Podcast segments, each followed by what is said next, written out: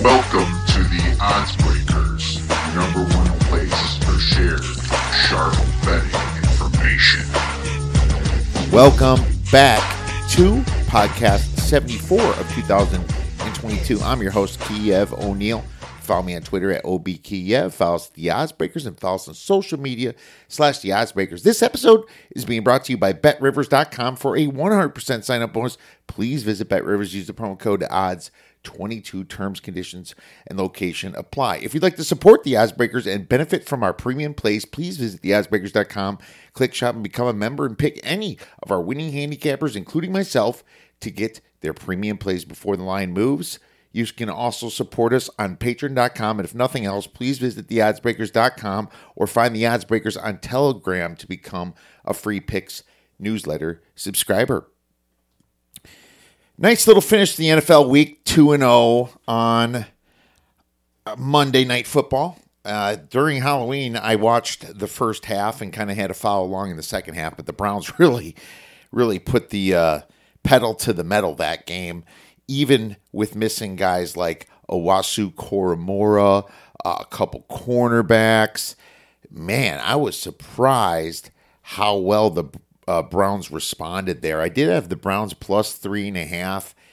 Didn't want to buy back. I, I wish I used them in more places like contests and such, but uh, in the situation, I was happy with my three and a half, and they ended up winning outright. Had a nice little sprinkle, and our prop bet Tee Higgins to score an anytime touchdown rolls towards the second half in the game. You know, that's football for you. That's the NFL lately. It's like teams that are worse than other teams sometimes are winning outright. Definitely been somewhat of a crazy year.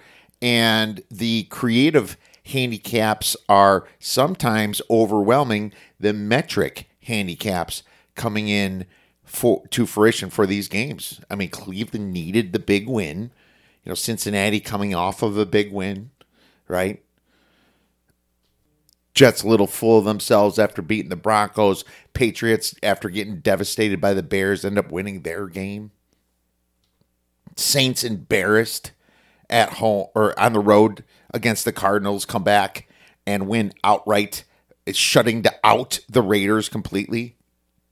Giants on their second road game in a row, all the way in the West Coast, uh, loses outright to Seattle. I guess the only one that didn't come to fruition is after Green Bay's loss to Washington. They went and lost to Buffalo, but heck, they at least covered with that crazy back door. It's just been very interesting in the NFL using, I guess, flat spots and get up spots, right? And that's coming to uh, to fruition with these teams kind of winning outright after looking bad the week before. I mean, Carolina against the Rams, and then they beat Tampa right?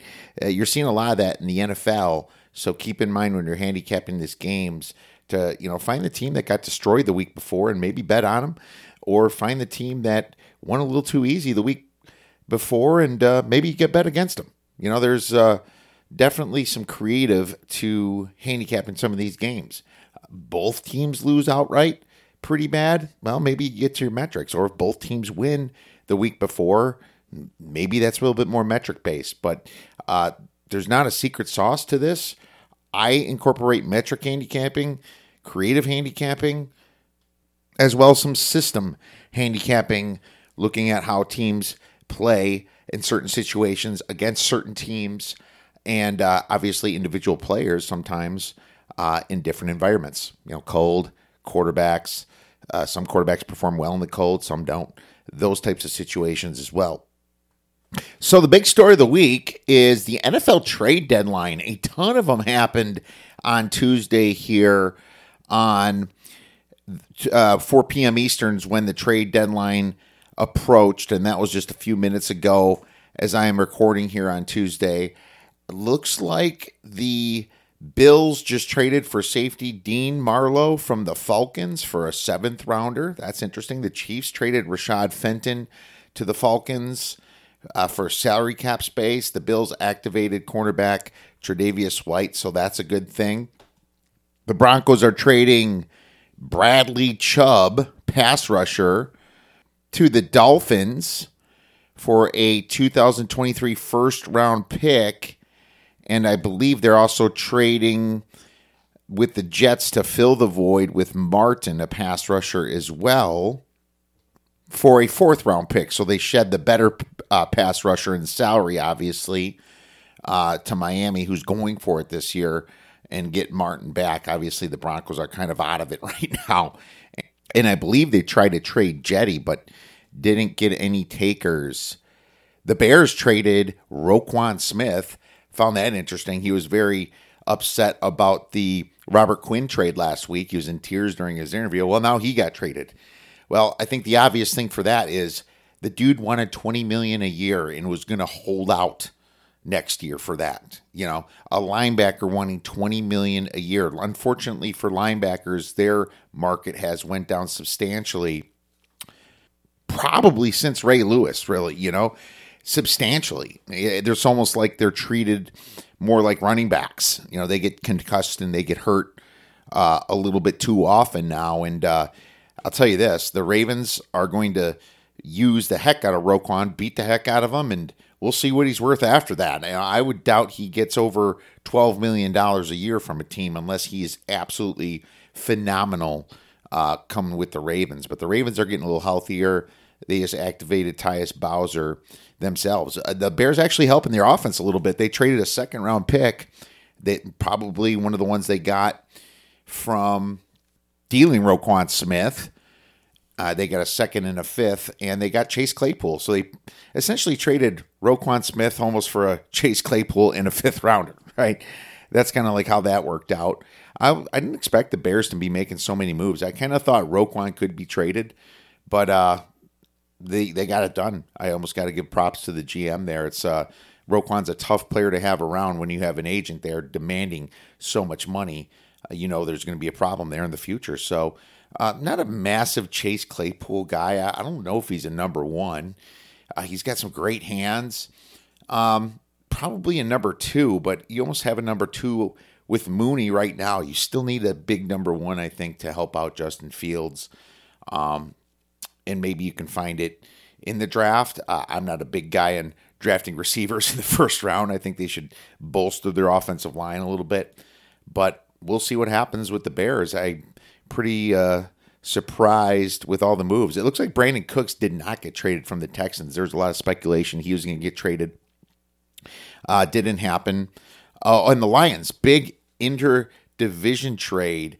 TJ Hockenson to the Vikings and it looks like they only got like a fourth rounder or so for that. I thought Hockenson was worth more than that, but the Irv Smith injury must have been pretty major. And now the Vikings are sending a 2023 oh sorry, second rounder and a 2024 fourth rounder for Hockenson. That makes a little bit more sense, okay? Because Hockenson is a dang good tight end, sure-handed, pretty fast uh, I think uh, this will definitely help the Vikings out this year. So we have a great show for you today because I'm going to go over the full NFL slate of games. There's six teams on by this week. And after that, Kelley Ford from Kelley Ford Ratings and the We Hate Your Team podcast is going to come down and break down some of the massive college football games coming up for the weekend. Uh, Kelley does a great job uh, with his own rating system. I'm going to talk to him a little bit about that.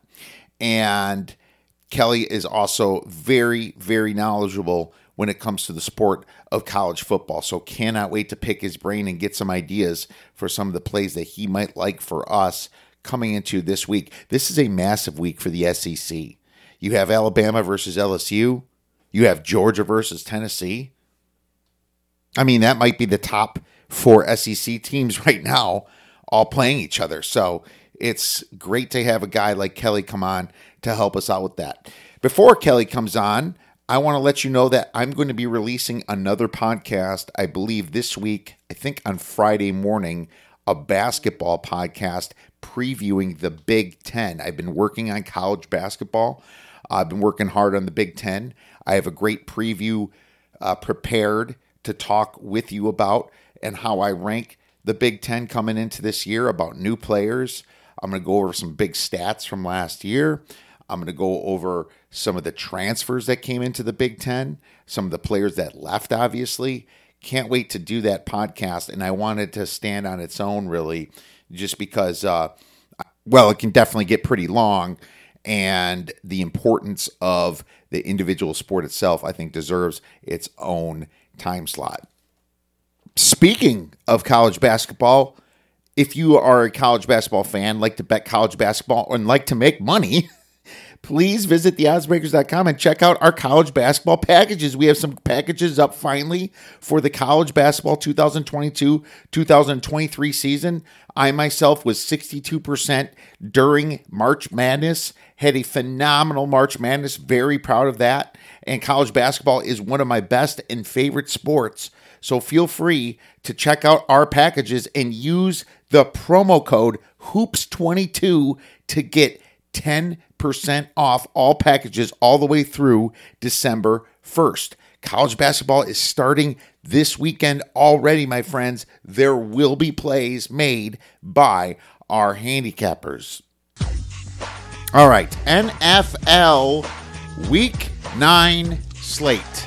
And the first two games I'm talking about here are kind of like married together in a way because I want to show you. Well, first of all, they're the only double digit uh, point spreads. No, no, no. Kansas City, Tennessee.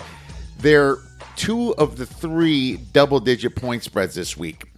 You got the Eagles on Thursday Night Football at the Texans, minus 14. And you have the Buffalo Bills at the New York Jets, minus 13. I guess the two away double digit point spreads. I find this fascinating because you look at the difference between the Bills and the Eagles. You know, I definitely have the Bills power rated at least two steps higher than the next team down, which is the Chiefs. But I have the Eagles as the third best team. And I would think that everybody has the Eagles as minimum third best. Everybody else has many more problems, right? So, if that's the case, what's the difference between the Jets and the Texans? Well, my friends, it's got to be a little bit bigger of a gap between the Eagles and the Bills, right? I mean, the Texans are dead last in most power ratings out there right? Look, for example, team rankings has Pittsburgh minus 4.3, Chicago minus 4.3, Detroit minus 6, Houston, big step, minus 7.4. DVOA doesn't quite have it like that, but they're weird in some aspects. I really think that Houston is the worst team. And in my actual NFL power ratings, I'm going to see how low I have Houston here. And I, the way I like to explain it is the difference between the dead last team and the second to last team. Yeah, minus 7.25. And then Carolina, I have at minus 6.5. So I have the Houston dead last, but the Jets, not even close. I have the Jets as the 17th team in the nation, which is basically average right? I have the Jets pretty average from what they accomplished. So, looking at the differences here, why is there only a one point difference where the, the Eagles are favored by only one additional point over the Bills, yet the Texans are much worse than the Jets? You know, that makes it, it's not like the Bills are seven points difference than the uh, Eagles, right? The Bills aren't seven points better than the Eagles, but that kind of goes to show you the feeling of the Buffalo Bills and how powerful they are in the market. But I'm surprised that the Eagles might not be getting that as much. I almost think that if this spread's going to be this high, I would probably make it Eagles minus 17 and Bills minus 13, right? It, it just doesn't make a ton of sense that these are so close together. One of them, at least one of them, is off. I actually personally think both of them are a tad high uh, for my ratings, but I already am giving out a play on one of them to premium subscribers. The next game, the Vikings versus the Commanders, is pretty fascinating here because Kirk Cousins coming back to Washington where he started his career. Uh, the Commanders obviously screwed up at quarterback, but they have somebody that's competent in there. That's what's keeping this spread uh, just a little bit above a field goal here. So, to be completely honest with you, my numbers come out at Minnesota minus 3.25, roughly. I'm not sure if uh, Kirk Cousins is great on the road. I know that. Let me look this up. Since 2017, the Vikings as an away favorite is actually 12 and 8. That's 60%. I think maybe it's the primetime spots where Cousins is uh, his most hurt. But we don't know really how bad this Commanders team is. I thought the Colts defense was pretty good now that Leonard's back, and they are still able able to kind of have that big score at the end. So this is one that could get a little bit out of hand, and that's what the spread's telling you. Yet we're not sure. I think it's a perfect spread. You know, I want to stay away from perfect spreads um, in situations. Both of these teams um, won their last game. I think the Vikings are even coming off the bye. So there you go for that one. Miami versus Chicago. Chicago's a five point home dog against Miami. The total is 45.5. I find this spread very interesting, and I think it's a tad too high. The Bears definitely traded some of their defensive guys away. It's just the business of rebuilding.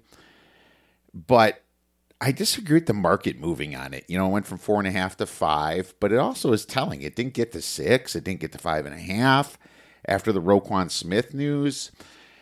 And that was even before the Chase Claypool news came on. I, I think that the Lions might be a touch better than Chicago.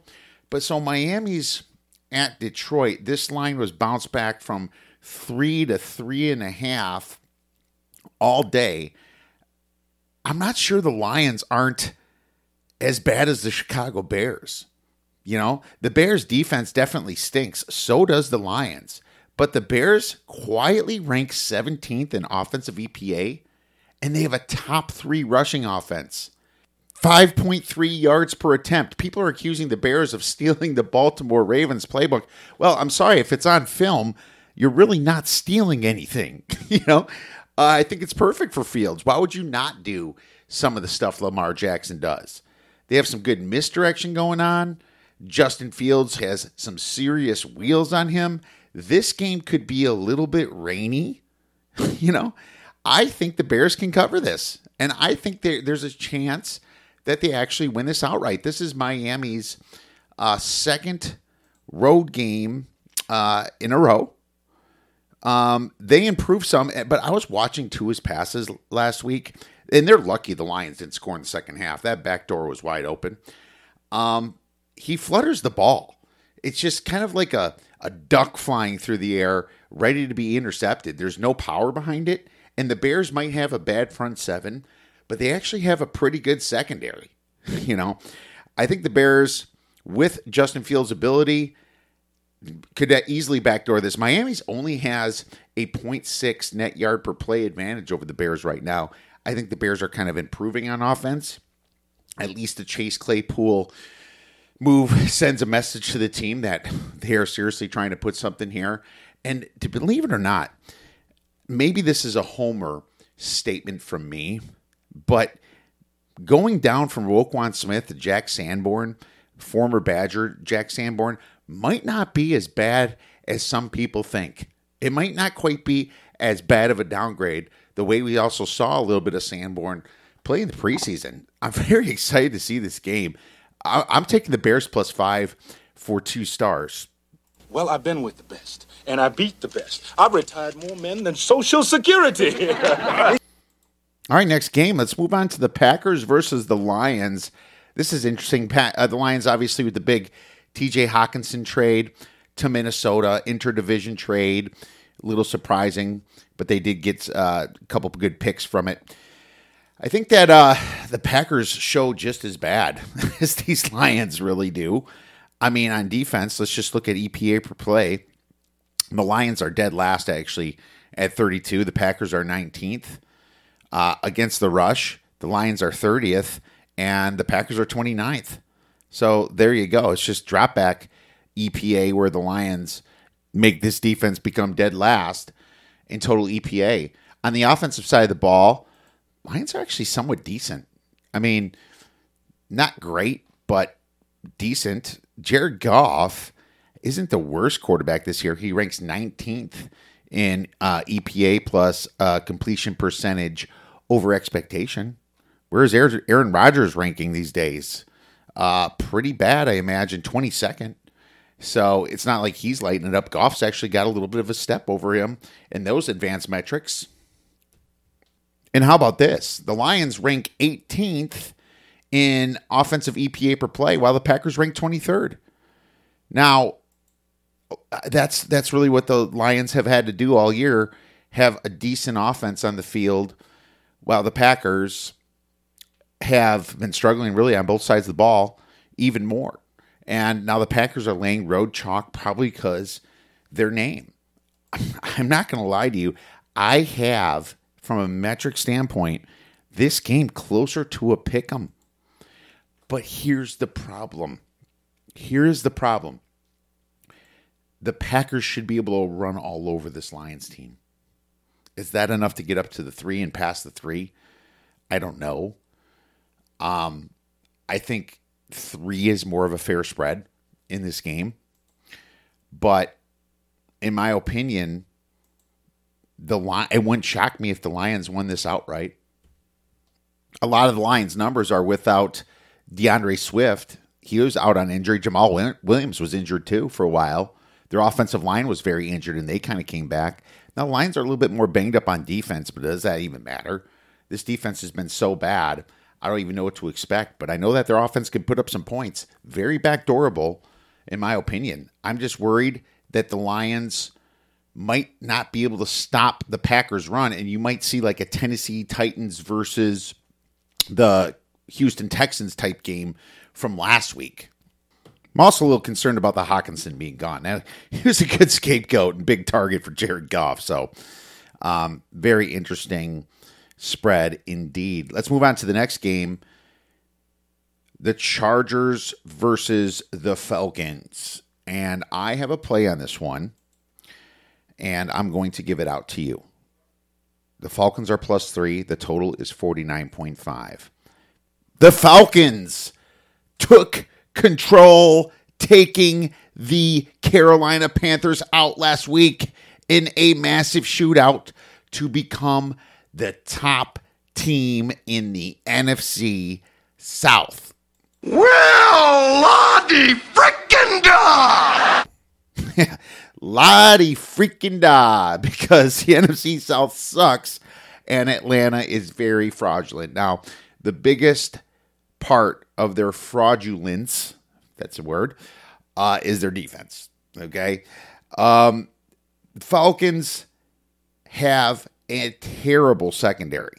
As a matter of fact, they rank 30th in dropback success rate and dead last in giving up 307 passing yards per game. Now, the Chargers, big spot for them to get it right uh, that loss against Seattle had to bother him for two weeks. I know Mike Williams is out, but Keenan Allen should be back, which makes that a wash, and probably Joshua Palmer as well. But this handicap isn't even really about the offense. It's just about how bad these defenses are. The Falcons very banged up in the secondary, and if you want to talk about bad defense, you can't ignore the J.C. Jackson injury for the Chargers, and that's going to hurt their passing defense. And their rushing defense is very, very bad, ranking 27th in opponent rush. EPA giving up a league worst at 5.7 rushing yards per attempt. It looks like Patterson is trending to play um, coming back on this offense.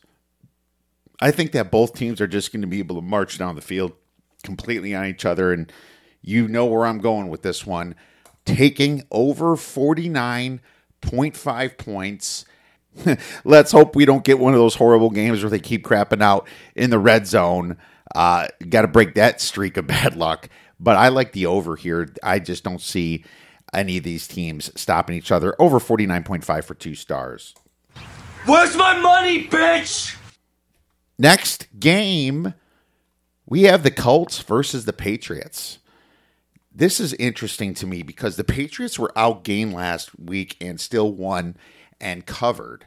Well, this spread was at six and a half, and now it's down to plus five and a half. So money came in on the Colts. Why is that? Well, I think the Colts got significantly better when they got uh, Shaquille Leonard back. He played great last game. The Colts just traded Nyheim Hines, their pass catching running back, uh, to the Buffalo Bills. But, you know, that's not massive. They still have Deon Jackson there, who's already proved very capable of backing up Jonathan Taylor. The problem with the Colts is their offensive line. And now they have a rookie quarterback there. So you have to gauge here can Belichick be like the old Belichick and take advantage of a rookie quarterback like he has in the past? Or is this going to be another situation where a kid like Justin Fields comes in and absolutely blows them out? I mean, the good news Sam Ehlinger is nowhere near as fast as Justin Fields, but Sam Ehlinger does know how to run the ball. And he did run the ball a heck of a lot at Texas. So that's another concern uh, in this handicap as well. I don't think the Patriots defense is all that great, but numbers wise, a little bit hard to quantify just based upon the fact that the Colts have a different quarterback. We, I still, even after this week, don't know how big of a step it was for Matt Ryan going down to Sam Ehlinger. So we're going to leave it at that. Las Vegas Raiders versus the Jacksonville Jaguars. Jacksonville's plus two home dog, and total is 48. I'm still kicking myself last week for betting on the Raiders. Idiot. They are the most Jekyll and Hyde team in the NFL over the past three or four years. And the next team that's second is probably the Jacksonville Jaguars right now. I want absolutely no part of this game. If you want to know what my metrics say, I'll tell you. I have the Jaguars favored by three points in this game. Okay, I have them favored by three. the the The Raiders are the ones favored by two. Still want absolutely no part of it. Not touching this one. I don't even think I'm going to have a teaser involved in this disgusting game. Panthers versus Bengals. This was interesting. This went all the way down to seven. Uh, Chernoff on the simple handicap gave out minus seven and it went up to seven and a half. Total 42 and a half. I mean, this was a higher spread until, you know, the Bengals looked so terrible on Monday. Now the Bengals lost one of their cornerbacks, Chidobe Awuzie, I believe. I think that he's their best corner, and that's going to hurt them. But are you really worried about a cornerback against a Panthers team? I know that PJ Walker played out of his mind in this first place game last week. That's fine, but they're going to let down for sure in this spot. But the question is, what is the proper spread? Because metrically, I have Carolina as a six and a half point dog. Um, and if I actually look at like a power rating type uh, situation, um, rather than the algorithm, I just gave you my algorithm number. Uh, the power rating itself is more like Cincinnati minus 10 and a half. So I kind of like Cincinnati here, but I, I just can't get to the window at seven and a half right now. There's no rush into this. You might find some contrarian Carolina money coming in at some point. Um, I, I am completely against it. I think this is a massive spot for the Bengals, but you have to remember, still no Ja'Marr Chase. He's going to be out probably for four weeks, but they are they did not put him on IR though. They want to keep him open in case he comes back in uh, three weeks or so. So that's important to uh, consider. Seattle Seahawks against the Arizona Cardinals what I'm what I'm going to say is that the Seahawks have blown my mind. They have been extremely successful compared to what I expected in the offseason here. They're going to blow way over their season win total. But at the same time, who's their best win? The Chargers, who was really injured last game, and we know how fraudulent they are, Or maybe it was just the Cardinals in that ugly can't score in the red zone game before DeAndre Hopkins comes back.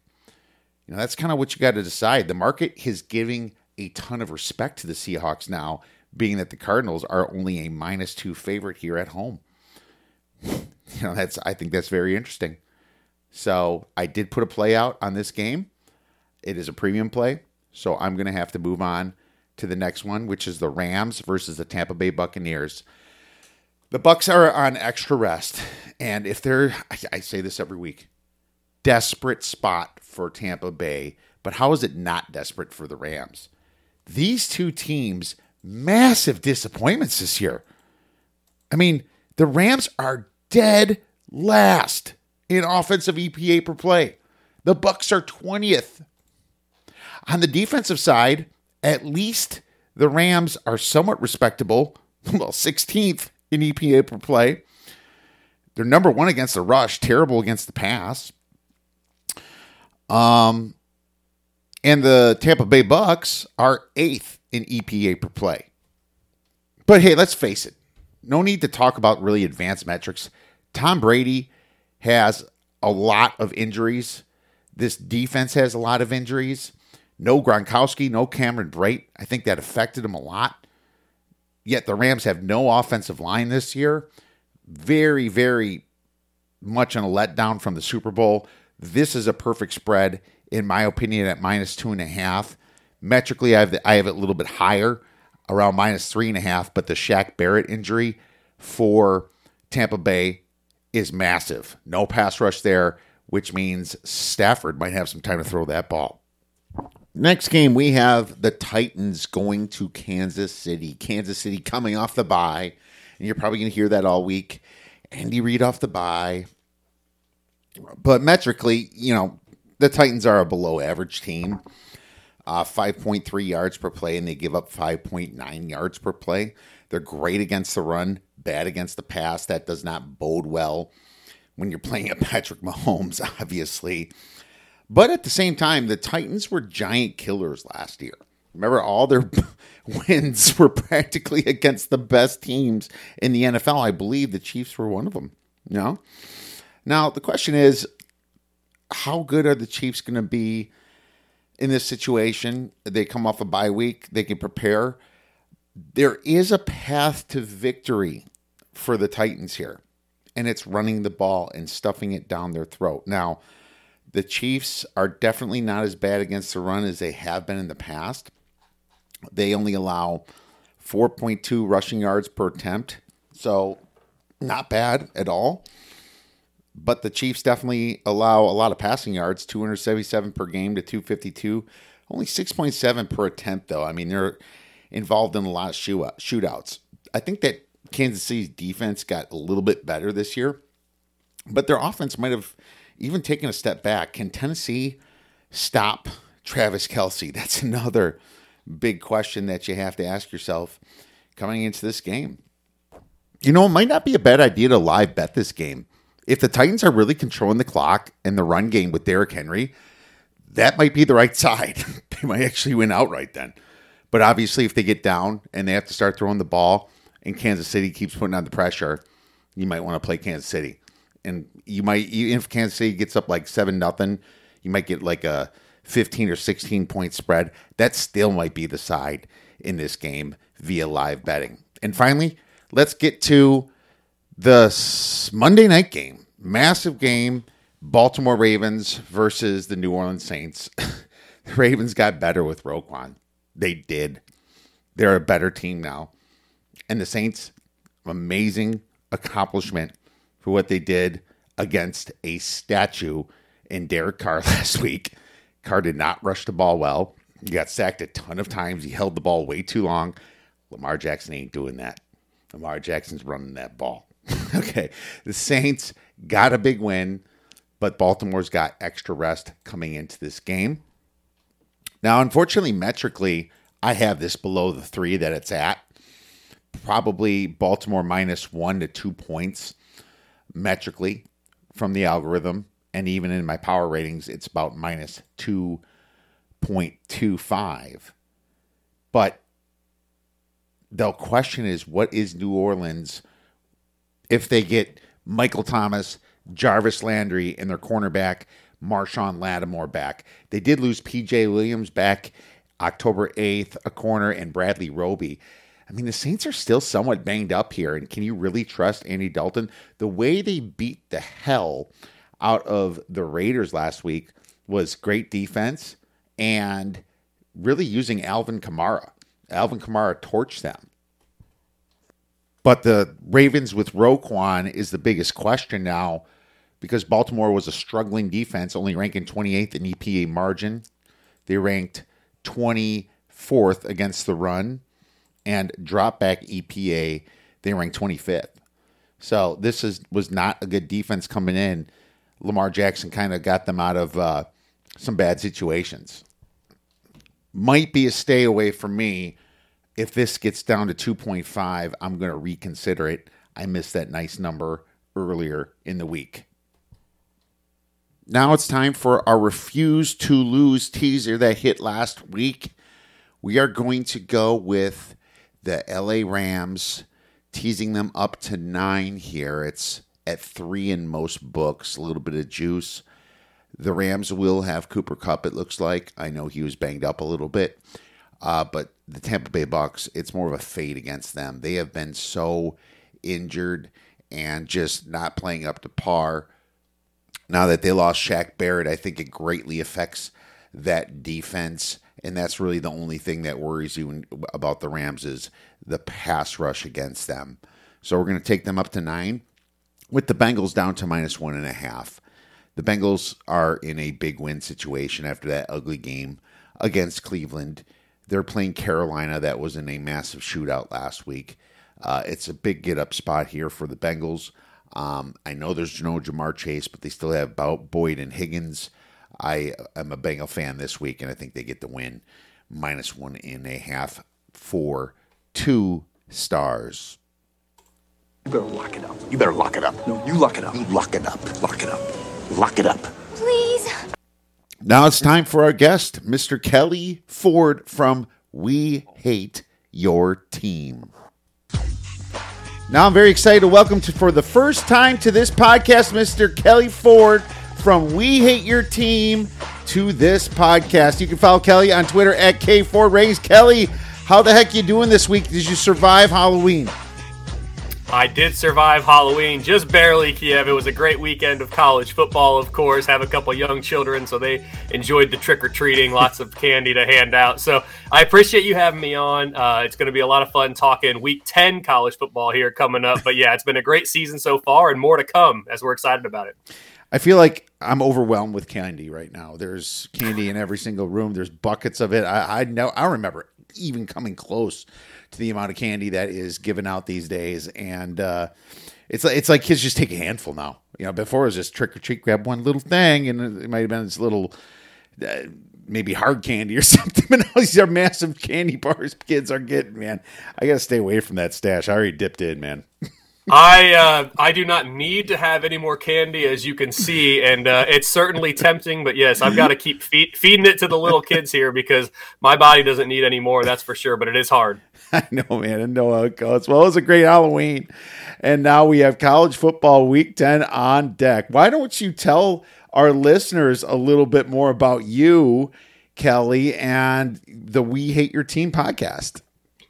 Yeah, so I appreciate the opportunity to come on uh, in the first place and, and to share a little bit about We Hate Your Team is, is awesome. So, We Hate Your Team is a podcast that my buddy Zach King and I started uh, during the 2021 college football season. We had talked, we went to um, college together. We were in the same fraternity. And so, geez, we graduated nearly 10 years ago from Purdue. Um, and we talked during our time there about, man, you know, we're always talking sports. We always have this back and forth. We should do a podcast. And this is, again, 10 years ago, a little bit before podcasts were so common like they are right now. We were like, yeah, you know, one day we might do a sports talk show or whatever. And we never it never happened. It never happened. We've gone our separate ways. I live in indy. He lives in chicago now. But i was a guest on a podcast called statistically speaking at the beginning of the 2021 college football season that's put out there by kyle umlang and blinken riley a couple of texas and oklahoma fans.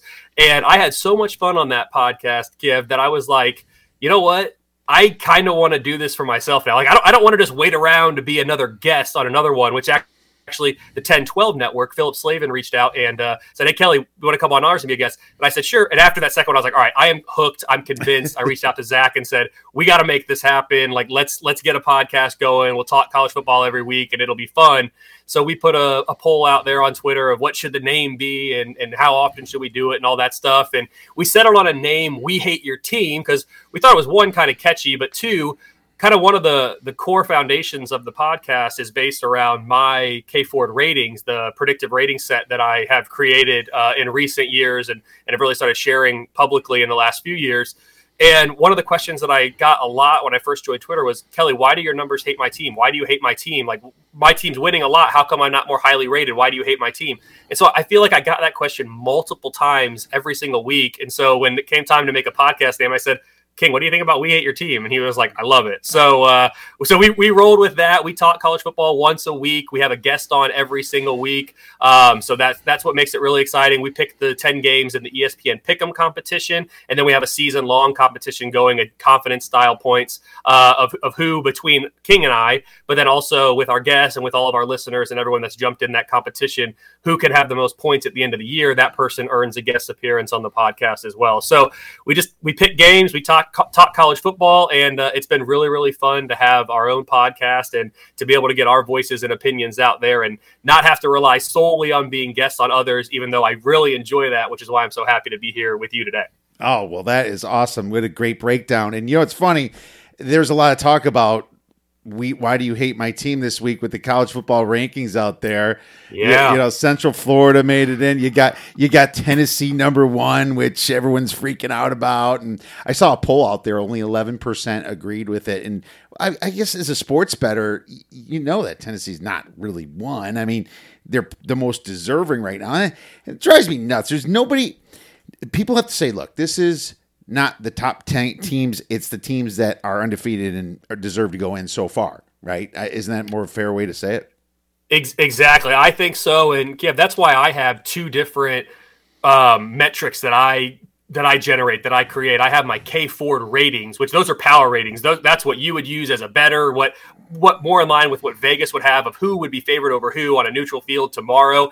And then I have my most deserving rankings, and those are resume based. So those ones look backwards. Has nothing to do with who would be favored over who, but who has accomplished the most in this season to date relative to what the average top 25 team would be expected to accomplish against that given team schedule. So, in my own numbers, I have Tennessee most deserving ranked number one. So, I think the committee got that right. I think they are the most deserving team relative to their schedule and what would be expected of the average top 25 team to achieve against that.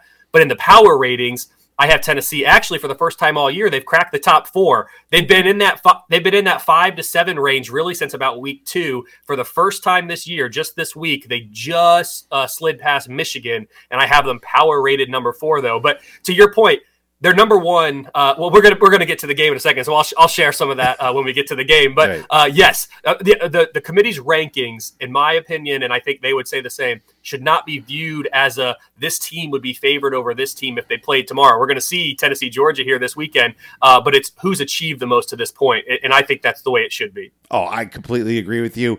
And I think after a full schedule is played, if you're still undefeated, then they really got to look into the situation. We remember UCF being knocked out of the top four, and uh, they beat Auburn, of course, in the bowl game, and all hell broke loose. Well, I enjoyed that because I personally think there should be more than four playoff teams. But either way, I love chaos, and I also hate my teams too. So uh, we, we have something in common. I hate my teams; they suck. Um, but uh, I have no excuse for them. It's like you, you can pick them apart. I agree with you. you'll, you'll, I'm never going to be that guy uh, coming at you about that. But I love how I love you it. do that too. I, I, think it's great that you have your own power rating system, and I really love the fact that you show people deserving. It, there's a massive difference, and uh, check out K fordratings.com so you can actually see that. It's a it's a fantastic way of portraying college football right now. Uh, you know i saw something on your twitter handle about getting married during uh, football season. What, what, do you think about robert kraft getting married during the fall man? What's going on here I mean, yeah. So one, I'm a Colts fan, right? So uh, the the Patriots have been our nemesis for a very long time, and I know the rivalry maybe wasn't always two sided since they seem to get the better of us more times than not, and it's died down a little since Peyton and Tom have mo- both moved on to different things, but um, or different teams or things, I should say. Yeah, I don't know. I, am I'm, I'm very strong against fall weddings. Uh, it, is, it is in my Twitter bio. Ban fall weddings. Uh, I don't think they should be uh, taking place on college football Saturdays. So I, am against it. Robert Kraft's a billionaire, I think, or at least a multimillionaire. He can do what he wants. He can marry who he wants. He can do whatever. But uh, I got to question his his fandom of at least college football uh, to have that wedding in the fall. I don't like it. If he if he would have invited me, I would have said no. That's for sure. So, uh, and, and, and, not because I don't like him as a as a person, but hey, man, you can't be scheduling that on a college football Saturday. Come on now. Oh man, you know it's funny. It, it was always for me back in Madison, I, I didn't like when people got married on Badger game day because everyone went down to Badger game day. You know, that was the thing to do. It's like, right? it's like you go down and party, have fun, and uh, someone get married, eh, might have to. You might you better be a good friend, and then you'll get tissed a little bit later for having a Badger game day wedding. So that's how. That's right. That's how it was. Now it's just like for me as a sports better. Uh, I guess that someone that does it a lot more and cares about it than back into the late 90s and the early 2000s. I definitely am against fall weddings as well. So uh, I think it hurt Tampa Bay even more, you know. So uh, oh, it, it, seemed like Tom Brady was still hungover when he played that Sunday. So yikes! Yeah, it's not, it's not nothing's good in Tampa Bay right now with that team. And again, I'm I'm more in the college space, but yeah, it doesn't take an expert to know something's not right, things aren't going well, and. uh maybe Tom should have stayed retired. I don't know. maybe he should have. But let's get into this massive uh, well, card of games. It's a big week in the SEC, as we both know. And being that you have power ratings, you can talk sports betting, my man. And I'm excited to get into that with you. Why don't we jump right into one of the big games this weekend? Tennessee versus Georgia. And I wrote down minus eight total at gosh, is it 66 still? I have to check an updated uh, number, but I'm curious where you think this spread should be um, and uh, possibly any other information on the total or if it's bettable.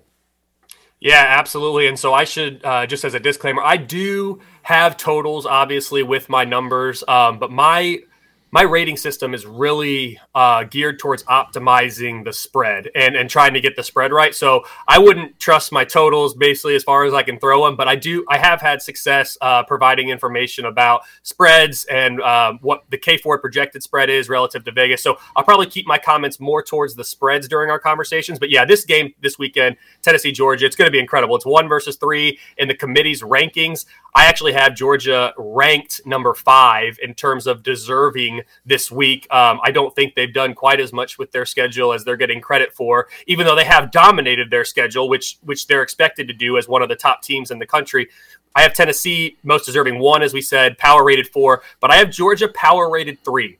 And when you have the power rated three team at home to the power rated four team, obviously the three is going to be favored. My number is actually like Georgia in this game by nine and a half. So I do think I think that I think if you would have got this number last week, it was somewhere around twelve or thirteen. I think I saw. So clearly Tennessee's demolishment of Kentucky, and that's what it was. Um, made made an influence here. And I, I, know Florida took care, or Georgia took care of business against Florida as well. It got tight there for a second in the middle, but then they pulled away. Um, I, I, do like Georgia in this game. I think Sanford Stadium is going to be rocking. They haven't had a game this big there in quite some time. Um, with the SEC East on the line, a trip to Atlanta on the line possibly a trip to the college football playoff on the line, even though I would argue the loser of this game definitely still has a path, but they might need a little bit of help depending on how other things shake out.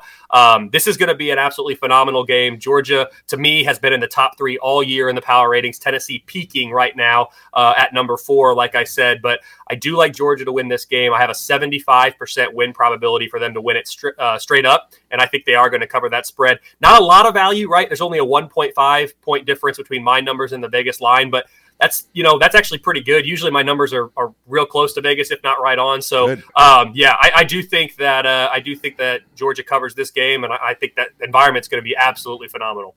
Well, that shows great power rating if you match the market that much. Obviously, uh, it, when you get later and later in the season, if yours aren't matching the market somewhat, it's a you problem, my friend. Exactly. Let's get in. I, I actually have Tennessee as my fifth best team. I have Georgia as my second best team in my power ratings, but the distance did, even though it, it kind of I guess is like an xylophone kind of smashed together. Then Michigan moved up towards Alabama, Georgia, and Ohio State over the last couple weeks. It's still not quite there. And my number is exactly eight and a half in this game from a power rating perspective. But here's my problem, man. Um, I, I still would lean the points just because that's how some of these big games have been going.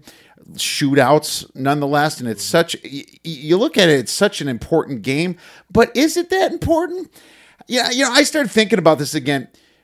Ohio State and Michigan are is going to have a loss, right? One of them, at least. And so the one loss SEC team gets ahead of at least Michigan via schedule. So it's not even that bad of a loss. If I, I, almost wonder if it's almost like less pressure. I'm one loss and I'm going right to the playoffs. It, it almost feels like that because you're not going to take a one loss Oregon over them because Georgia smoked them.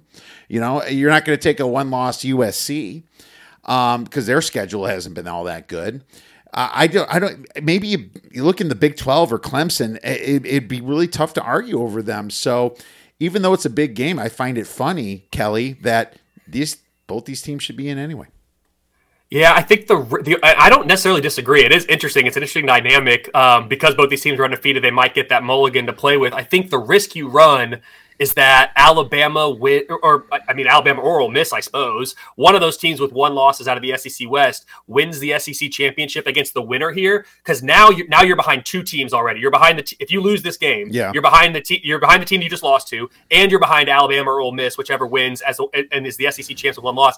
Now you've got to hope that Clemson or T and or TCU drops one along the way because if, if the winner of Ohio State Michigan's undefeated, that's three spots gone. And now if if either Clemson or TCU is undefeated or even a, a one loss champion, now you're looking at you're comparing one loss to one loss, and the committee has in the past valued that conference championship as maybe a tiebreaker. So I agree with you. There's absolutely a path, and and the loser here still has to feel good. Hey, we still have a lot to play for but I'd still want to win this game just to uh, to give you give you that inside track to Atlanta. That way, if, you get to Atlanta twelve and zero, oh, you're in. Period. Doesn't matter yeah. if you win or lose a game. We saw it last year with Georgia. And if you win this game, I mean, I'm looking forward at the schedules. Tennessee's got versus, versus Missouri, at South Carolina, at Vanderbilt. My numbers have them as a 16 plus point favorite in each of those games. Georgia's got at Mississippi State, at Kentucky versus Georgia Tech. My numbers have them as 13 and a half plus in each of those games. They're not losing another regular season game between here and there. So uh, if you win this game, I think they're going to be in Atlanta at 12 and 0. And at that point, you've already booked your spot, in my opinion. So I think there's still a lot to play for, but I do hear your point of the loser still has a path. Absolutely. I was just trying to be nice to the fans yeah. out there. Right? well, see, I, I, hate these teams. I, I, I, hate these teams. So yeah. I, I I hate Tennessee's defense, and I oh. I have a rule: if unless it's like a major major misleading final score, if I faded the team the week before, I'm not going to get on them the next week because there's a reason I did. Tennessee's defense ranks 103rd against the pass. You know, that's not good. It just takes a few hiccups of, of them on offense and they can't catch up because the other team keeps scoring, right? That's what's keeping Ten- me away. T- Tennessee's offense is phenomenal. They're off the charts. They're the best in the country by most metrics, including my own. The defense is cause for concern. Um, at this to this point, it hasn't bitten them. I do think the defense has improved. Uh, I mean, if you will, a little bit as the season's gone on. Obviously, a great showing this past week against Kentucky, but um, yeah, I mean, it, it's still an area of relative concern. Again, we're, we're talking about the best of the best of the best, and they are not in that level on the defensive side of the ball. We'll see if this Georgia offense can uh, expose that this weekend because, you know, that Georgia defense is going to be in a position where they might slow down that Tennessee offense more than anybody else has this year. At least that's uh, kind of how it's shaping up. So we'll see. I feel the same, and I think Georgia's defense is better than Alabama's. And Agreed. if there's a couple hiccups on offense, that's the end of for Tennessee. Georgia's just going to keep scoring there. Let's move on to the next game. Wake Forest versus NC State. And you picked this one, Kelley. Wake Forest is a road chalk minus two. Total of this game is 54. Being that you picked it, you must have something to talk about. Yeah, so I picked it, uh, Kiev. Really, to be honest, as you said, hey Kelley, go ahead and pick a couple games. I picked it because it's a it's a ranked ranked matchup by the CFP, and you know, th- there's not a whole lot to be playing for in this division of the ACC. I mean, Clemson's got it wrapped up, and the, this is the Atlantic. The Coastal is kind of a train wreck. I mean, North Carolina, I guess, in the driver's seat there, but regardless, I think Clemson's going to be favored big time in the conference championship game. But this game still has intrigue because both of these teams can still achieve 10 win seasons, which to me, like for these programs, that should be considered a great, great years. Um, and they're they both still have that opportunity at this point. I am a bit surprised here to see the number being Wake minus four. Um, my numbers, my numbers actually like NC State to win this game, uh, just st- straight up. I mean, I, I like them to win it outright.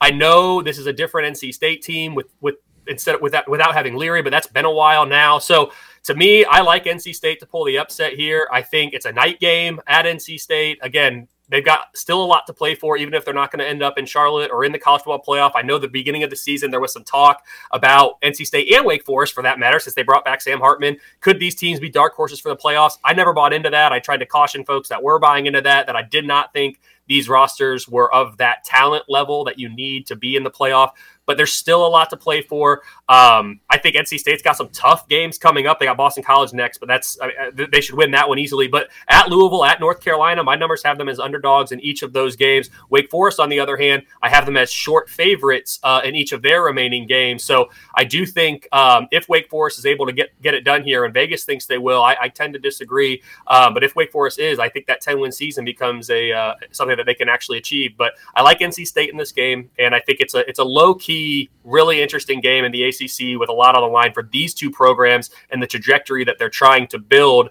uh, to become contenders in the ACC on a regular basis moving forward. It is. I agree. It's it's low key yet good, and and you know it's funny that both teams are ranked. I, I disagree with NC State being ranked, and after what I saw last week with Wake Forest, I I don't even know what the hell I was watching right there, man. I, I it's it wasn't even just the interceptions the six of them in one half, which we've never seen anything like that in our life. yeah. uh, it wasn't just that; it was the fact that they ran the clock out on themselves the first half with two possessions. They they did it with two thirty left. I watched the game, and then they did it again, and then they could have kicked the field goal, but they ran the time off. Was, I don't know what Clawson was doing, dude. It, it blew my mind. It, it, it was rough. I mean, everything about that game, to your point, was rough for Wake Forest. Um, yeah, I mean, neither one. NC State, yeah, they, they won last week, but it was a one point win on, I think it was a Thursday night. It was a weeknight game, Thursday night maybe against Virginia Tech. Like, Virginia Tech's not a very good team. I have them power rated kind of, you know, round number 90. So you would expect a team like NC State to do a little bit better there. To your point about, I don't think either of these teams should be ranked. My most deserving rankings, I have NC State 25 and Wake Forest 26. So very close to where the committee does, um, actually, in terms of what I'm looking at there. But yeah, from a power rating standpoint, I have both these teams outside the top 30. Uh, I have NC State at number 33 this week and Wake Forest at number 35. So um, that's what kind of my numbers think from a from a power rating standpoint. Again, both of these teams down pretty significantly in the power ratings based on their performances last week. Even though NC State got that win and predictive metrics, we're not really looking at wins and losses as as you know, Kiev. We're looking at how do they perform and, and how can we expect them to perform moving forward. So both these teams taking a hit coming into this week, but still a really big game.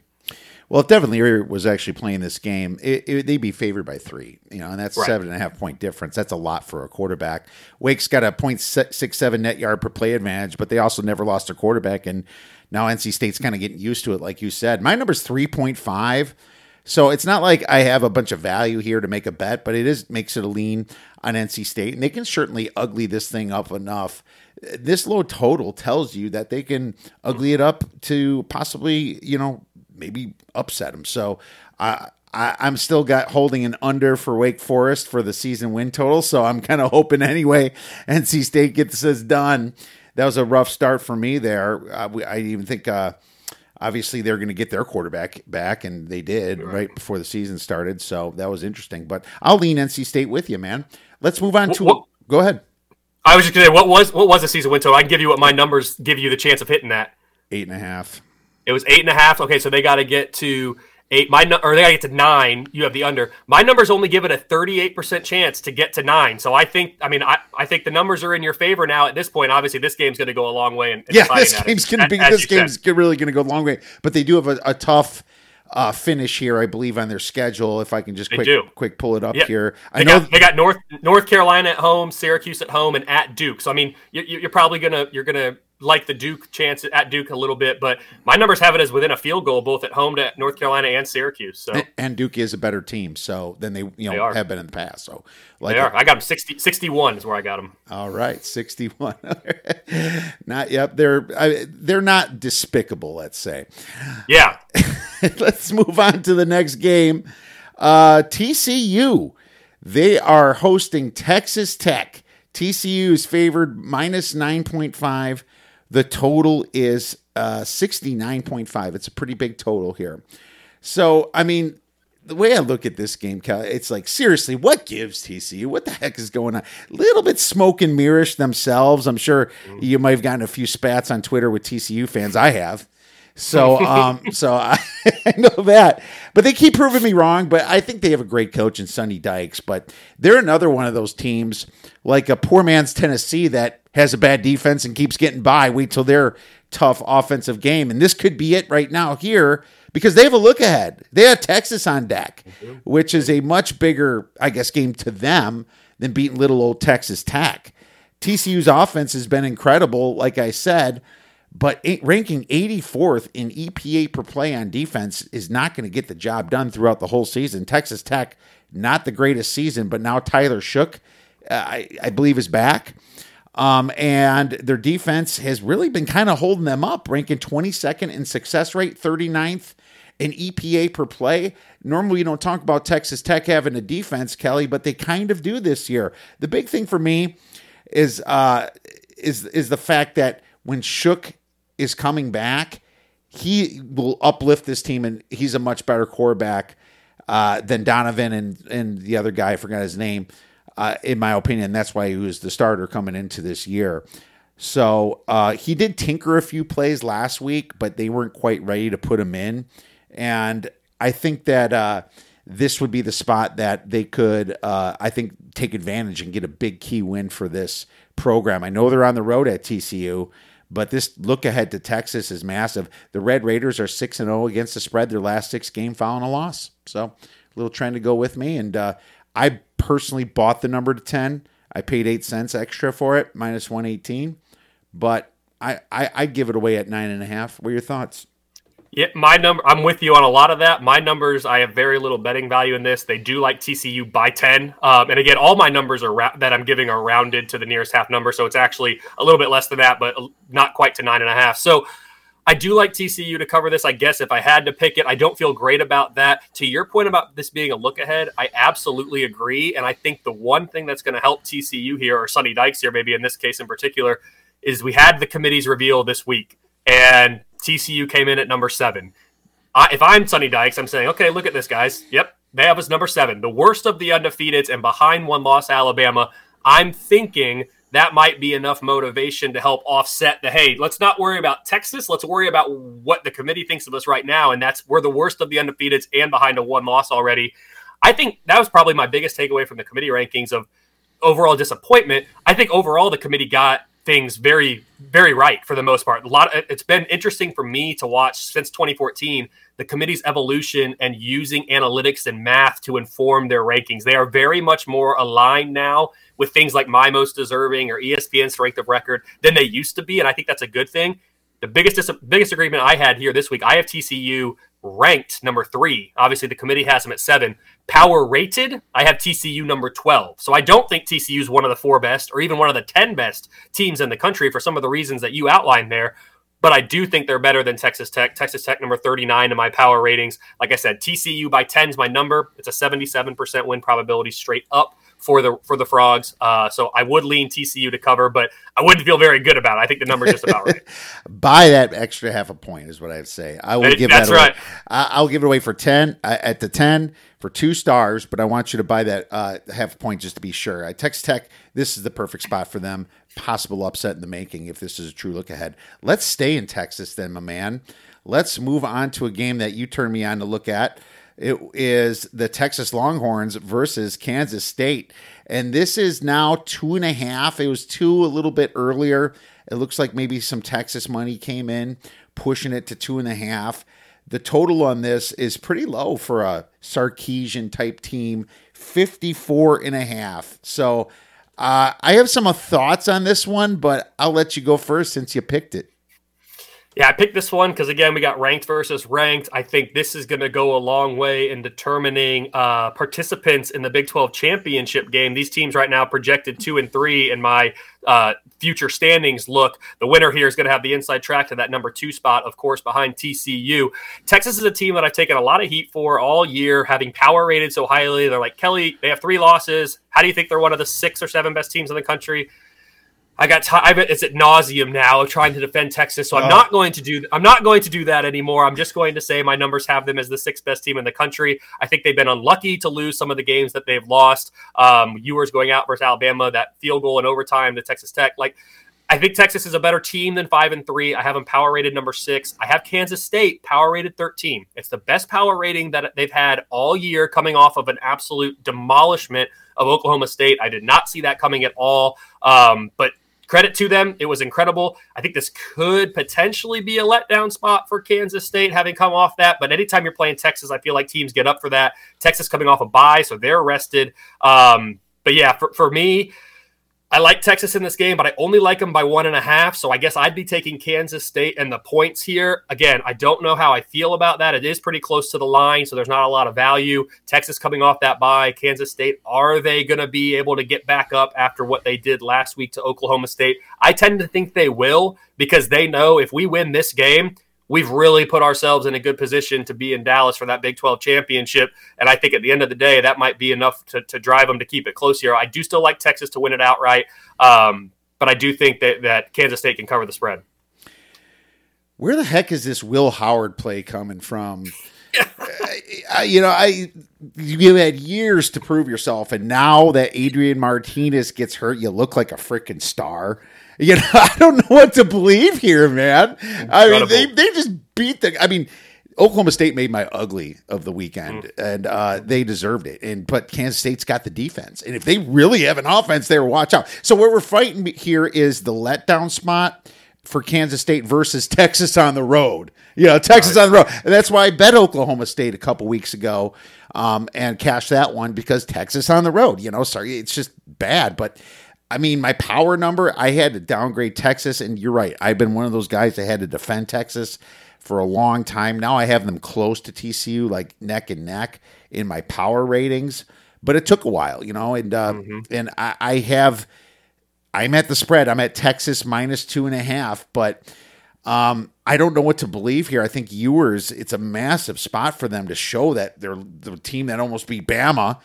And then they're also the team that blew away Oklahoma. There's no Dillon Gabriel, but still, you you you, you shut them out. You know, I mean, Yep. th- that takes defense to do that. So I think those two games really pushed our rating systems, Kelley, as an efficiency to make them a high power rated team, and that's what we've been dealing with all week or all, all last couple of weeks. But I, I'm gonna stay away from this ugly game. Uh, I can I can find reasons why both teams could lose. So uh, it's gonna be a great game though for big Big It is. Twelve matchup. I think it's gonna be massive for both these teams. Let's move on to this one: Clemson versus Notre Dame, and this is now down to plus three and a half.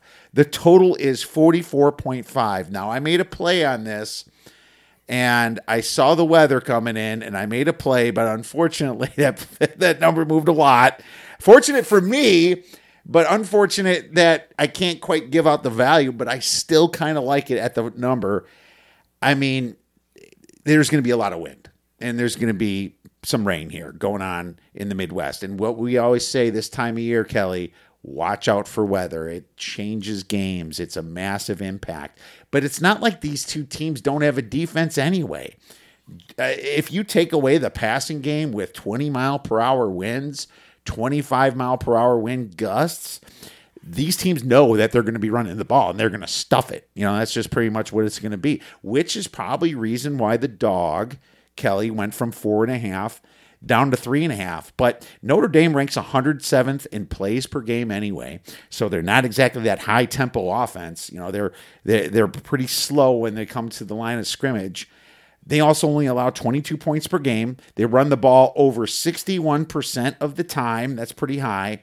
Clemson, uh, they're average when it comes to tempo, but in offense, not that great. 48th in success rate, 38th in EPA per play. Now, Uiagalelei has improved, but he's not.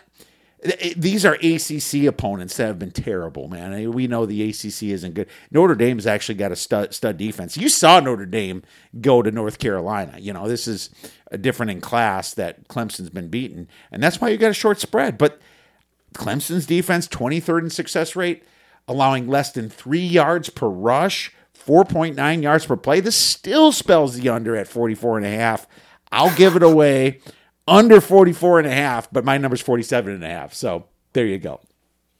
Love that. Way to get on it early there. You deserve it. Um, yeah, my, I think I think the spread. I know you said it's it's shrunk. I think it should shrink even more. My numbers like Clemson to win this game, but they only favor the Tigers by three. This is a Notre Dame team that I think, from a power rating standpoint, has been more highly power rated than most probably want to acknowledge all year. Again, it starts with yeah they lost to Ohio State and what most consider a pretty a decent showing for Notre Dame. But then that next week, right, they lose to Marshall and then they th- they lay the stinker against Stanford in Week Seven. And so, so you've the, what you've seen of Notre Dame, what you've heard of Notre Dame is wow, man, they've lost to a couple bad teams.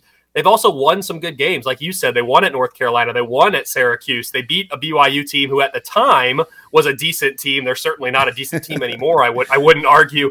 Um, but this is a Notre Dame team I have power rated number 18. Clemson's number seven, but you throw in that home field advantage, you throw in some of those environmental factors that you talked about. I do think Clemson's going to find a way to get this done, but I think it's going to be a close one. I like Notre Dame in the points here. Again, not not a ton of value. Um, get given on this one where it is. But yes, I do think Clemson gets it done. It's a 59% win probability for the Tigers. And of note here, if Clemson gets through this game, looking at their remaining schedule, they've got Louisville, Miami, South Carolina all at home. My numbers like them by 10 and a half, 17 and 15 and a half respectively in each of those. Clemson's chances to finish 12 and 0 um, go up dramatically if they win this weekend at Notre Dame. And then I do expect them to be favored in that ACC championship game, as I said, against really anybody looking like North Carolina right now. Um, so Clemson, if folks who don't want to see Clemson in the playoff, you got to root for Notre Dame this weekend because this is going to be the Tigers' best. This is going to be their best chance to lose a game the rest of the way, in my opinion. Not to say they can't loot lay a stinker somewhere. We've seen that before, but um, I just think this is a it's a good Clemson team. They're not great, but they're good, and they were one of my preseason picks to make the playoff. I'm not backing off that now. I was about to say, if you're a Michigan or Ohio State fan, especially because Ohio State only beat Notre Dame by 11, you are going for Notre Dame this game. Mm-hmm. And yep. even in Tennessee, Georgia, you know, you get that one loss. You don't want Clemson to be undefeated and unscathed going in. You know, I, I, USC, Oregon fans, they should be uh, the same thing. TCU, uh, they'll be cheering for Notre Dame. And that's why this is a really big marquee game of the weekend. So I'm glad we covered it. I, am I'm, I'm hoping for low scoring, as you know, uh, ugly it up a little bit, and uh, no overtime. So uh, we'll see if we can get that far uh, in this game. Ready to get to the other big game of the week? uh, FIU versus North Texas, right? Um, Let's get it. Yep, that's a huge one, huge one in Conference USA. Yeah, yeah, yeah, massive. No, we're staying in the SEC. Obviously, the four best SEC teams are playing each other too. Because I do put LSU as fourth now with what they've done lately. Uh, ten, Alabama going to LSU, so we don't talk before the show. Um, but I and I love the integrity of that but I do have a play on this game, and I'm gonna let you go first, Kelley, to see if it aligns or if it doesn't. Okay. Uh, I hope it aligns here. I, I, don't know what it is. As you said, I'm, I'm, looking at the line I see right now is Alabama minus 13 and a half. Yep. So my numbers, I don't think there's a ton of value here. My numbers like Alabama to win this game, but they only favor the tie, uh, the tide by 13. So I guess technically I'd be taking LSU in the points. Uh, I don't love that, uh, just given that the high powered capacity that Alabama has, but this game is at LSU. It is at night. Tiger Stadium at night is a very difficult place to play. Alabama's experienced that in recent years. Uh, really, every time they go there, it's a tough game. So I think Alabama's the, the far superior team on a neutral field. I have them power rated number two. I have LSU power rated number 11. So, again, two of the best, you know, 10, 11 teams in the country. LSU comes in number 10 in the committee's rankings. I'd have them number 15. So, there's a little bit of discrepancy there. Alabama comes in at number six. I have them number four. So, again, a little discrepancy, not much. But I think this Alabama offense is really, really good. I think the Alabama defense has the potential when they are committed to playing really, really well. LSU, though, I know they have the two losses, and the surprise of the week in week one, losing to Florida State. It was a really close game. Obviously, there was some some weirdness at the end. I think most people, myself included, just kind of expected LSU to perform better in that game. They've improved by leaps and bounds from the beginning of the season. I know they got their doors blown off against Tennessee. What we've come to find out is Tennessee is a really, really good team. It was surprising that happened at LSU. It was in the middle of the day, though, not a night game. So I don't know where you're going with your with your play here. I guess my numbers technically like uh, LSU to uh, cover this line, but I would feel great about it given where my numbers are, and uh, it's going to be a phenomenal game. I just, from a betting standpoint, I'm not sure, but I'm curious. Where where are you at, kid? well, you definitely built it up for me. Um, this total kind of tells it all. You know, if you really look at it, it's 56 and a half in an Alabama game. Why is it only 56 and a half? In an Alabama game here, and it's and Alabama's not a forty point favorite. You know, no, normally you see that kind of thing. Well, that kind of tells you that there's value possibly on the dog here. You know, it's so weird for me this Alabama team. I, I'm so back and forth with them, but something's different in this Bryce Young era, man. This era, it's like he plays down to his competition a lot. Um, you saw that against Texas. You saw that against Texas A&M. Uh, uh, that wasn't Bryce Young, but still, it was the backup. It was kind of it was the whole Alabama. Um, LSU last year almost beat them. You know, LSU with a worse team and definitely a worse coach almost beat them. Uh, Tennessee, you know, this year of course beat them. I mean, me- look metrically.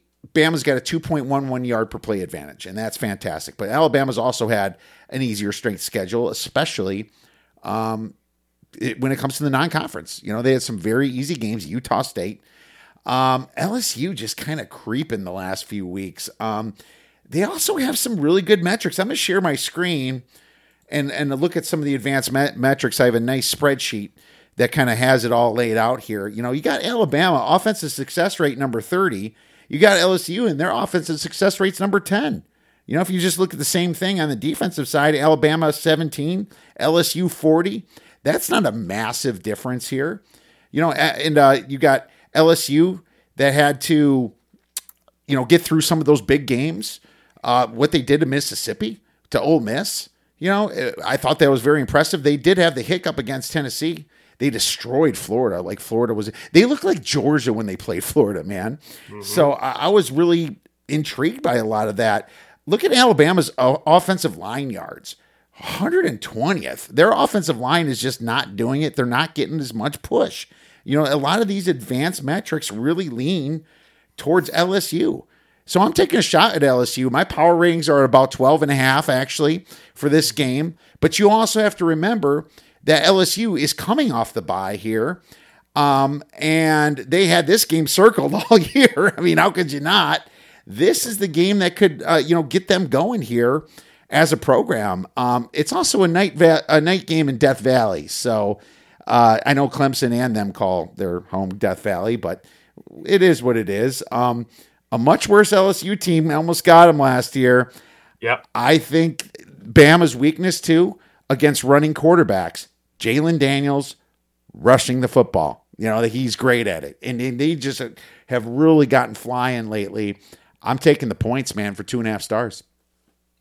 Love it. Yep. Now, no disagreement. Uh, you're a half point off, and I'm only a point off, but you got to look right. at the spot. You got to look at the fact that all the pressure's on Alabama now that they got that loss at LSU. uh, sitting at home, sitting pretty. Crowd's going to be absolutely fired up, liquored up. Oh, it's going to be a fun one, man. I'm very excited for this game. Let's do a little hodgepodge real quick here.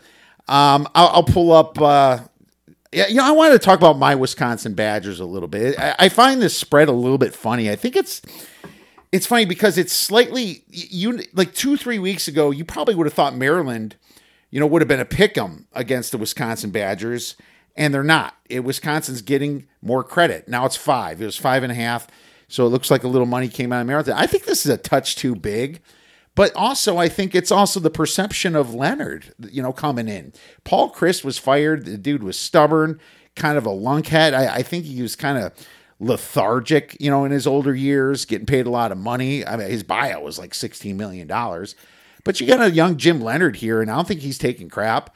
I think he's got this team motivated. I think he's getting them mistake free. And maybe this is the Graham Mertz that you're starting to see that we were all hoping for a couple weeks ago. So Wisconsin's getting respect in the market. Unfortunately, because of their season, Kelley, I can't get to five. I mean, I'm still at like three, three and a half here.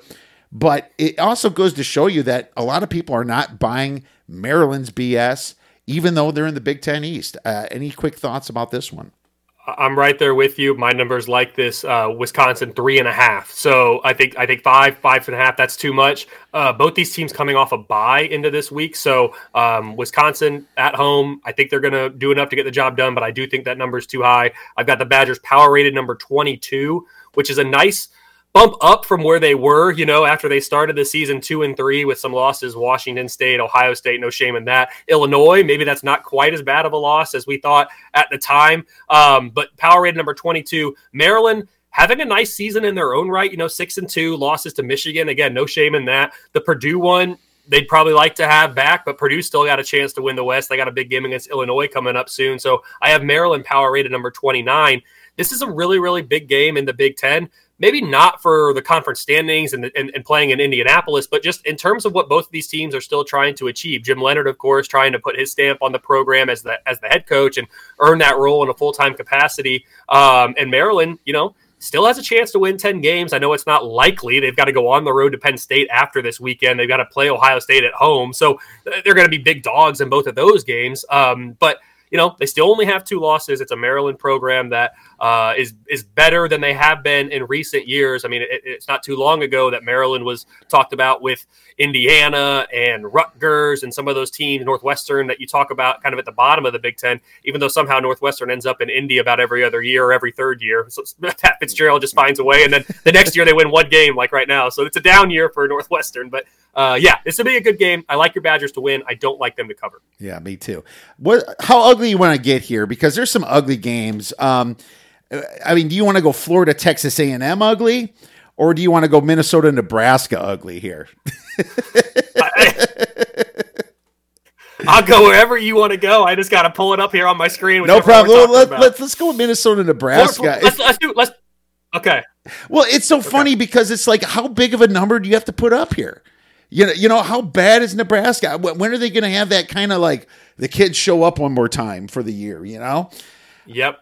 I yep. mean, no, I Go ahead. What's the number here? What's it's the number 16. here? it's 16 plus 16. 16. They're a home dog. Um, yep. It's an earlier game, but a home dog to Minnesota at plus 16 with a low total of 46.5. I mean, we saw what Minnesota did to Michigan State on the road. But that, you know that that's going to happen from time to time. Michigan State is not a good team at all. They did have that good win against Wisconsin though. It went to overtime. It was their homecoming. But man, I, I still I, am just upset with myself because I still you can make this 21 and I still probably won't bet Nebraska, Kelley. So, so I'm I don't disagree with you on the principle of trying to bet Nebraska during a year in which they have struggled very mightily, and it's not like last year's team. Last year's team lost a lot of games, but from a predictive standpoint, they were still a quote good team. Like I, I think I had them power rated at the end of last year somewhere around number 30. I don't remember the exact number, but it was in that range. And they were a three and nine football team Power rated number 30. There was a lot of bad luck for that team last year. Ultimately, it ends up costing Scott Frost his job. This year started much the same. Um, but this year is not that. This is not that. This team losing a lot of games, but they're not a good team. To your point, I have them power rated number 75, but I actually only have this number at 11. So I, I like the math says take Nebraska in the points here, but my brain says don't you dare touch Nebraska because this is just a woeful team. And the last two times, two times we've seen them have been losing efforts with a bye smashed in between. Minnesota. Uh, they had a rough stretch there, losing Purdue, Illinois, Penn State. They bounced back last week with a with the shutout win over Rutgers, but Rutgers not a good team. So, um, yeah, I, Minnesota's going to win this game. It's a matter of how much. My numbers don't think they're going to cover that big spread, but I wouldn't be surprised, like you said, if they do. So, um, again, I'm, I'm, kind of on the fence there. I know I'm talking out of both sides of my mouth, but numbers say take Nebraska in the points. My brain says uh, probably just stay away from this one. Yeah, and looking at the injury report, Casey Thompson is questionable, so that's that's where you get the five six points right there, Kelley, and that's why of the adjustment. You know, a lot of people don't think he's going to play. There's also a couple receivers and a running back for Nebraska. This could be a skeleton crew. You know, you don't know what's going on, and that's another reason why it's a big stay away because of those injuries. What about uh, Florida, Texas A&M? It almost sounded like you wanted me to bring that one up first. Well, well, I think it's just interesting to me as I scroll over to that. I just the Texas A&M piece is funny because in the preseason I put out you know my realistic expectations for teams, and I had eight and four for Texas A&M as the most likely outcome. And Texas A&M fans were all over me saying, "Are you are you crazy? Are you kidding me? Have you seen this class we have coming in? There's no we have the highest paid coach in the country." All these things, and I just kind of sat there and said, Yeah, I see all that. I know all that. You also play in the SEC West. A lot of this talent's really young. They haven't been in some of these environments before.